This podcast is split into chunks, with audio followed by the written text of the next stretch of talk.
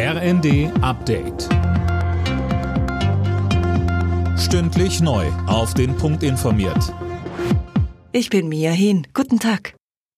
Die Demowelle gegen Rechtsextremismus und für Demokratie reißt auch an diesem Wochenende nicht ab. Aktuell läuft unter anderem eine große Aktion in Berlin, laut Polizei mit etwa 150.000 Teilnehmern. Dazu hat ein Bündnis von mehr als 1.300 Verbänden und Institutionen aufgerufen. Eigentlich sollte rund um das Reichstagsgebäude eine Menschenkette gebildet werden. Die wurde wegen großen Andrangs aber abgesagt.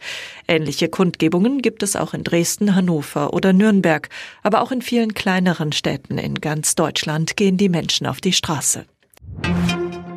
Weiterhin ist kein Ende der Hängepartie beim Klimageld in Sicht. Wie FDP-Chef Lindner jetzt der Welt am Sonntag sagte, wird es wohl erst in der nächsten Legislaturperiode ausgezahlt, also ab 2025. Mehr von Dirk Justus. Davon gehe er als Realist aus, erklärte der Finanzminister. Das schmeckt den Koalitionspartnern SPD und Grünen überhaupt nicht. Dort wird eine rasche Einführung gefordert. Das Klimageld ist im Koalitionsvertrag der Ampelparteien festgehalten. Wann das Ganze kommt und wie genau es aussehen soll, ist weiter offen.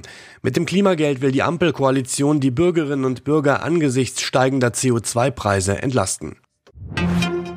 Außenministerin Baerbock hat Israel vor einer Offensive in der Stadt Rafah im südlichen Gazastreifen gewarnt. Die Ankündigung habe sie mit Schrecken gehört, sagte sie dem Redaktionsnetzwerk Deutschland. Israels Verteidigungsminister hatte eine Ausweitung der Kämpfe auf die Stadt an der Grenze zu Ägypten gestern angedeutet. Für eine Rekordsumme von umgerechnet 7,4 Millionen Euro sind in New York sechs einzelne Basketballschuhe von NBA-Legende Michael Jordan versteigert worden. Der Käufer blieb anonym. Alle Nachrichten auf rnd.de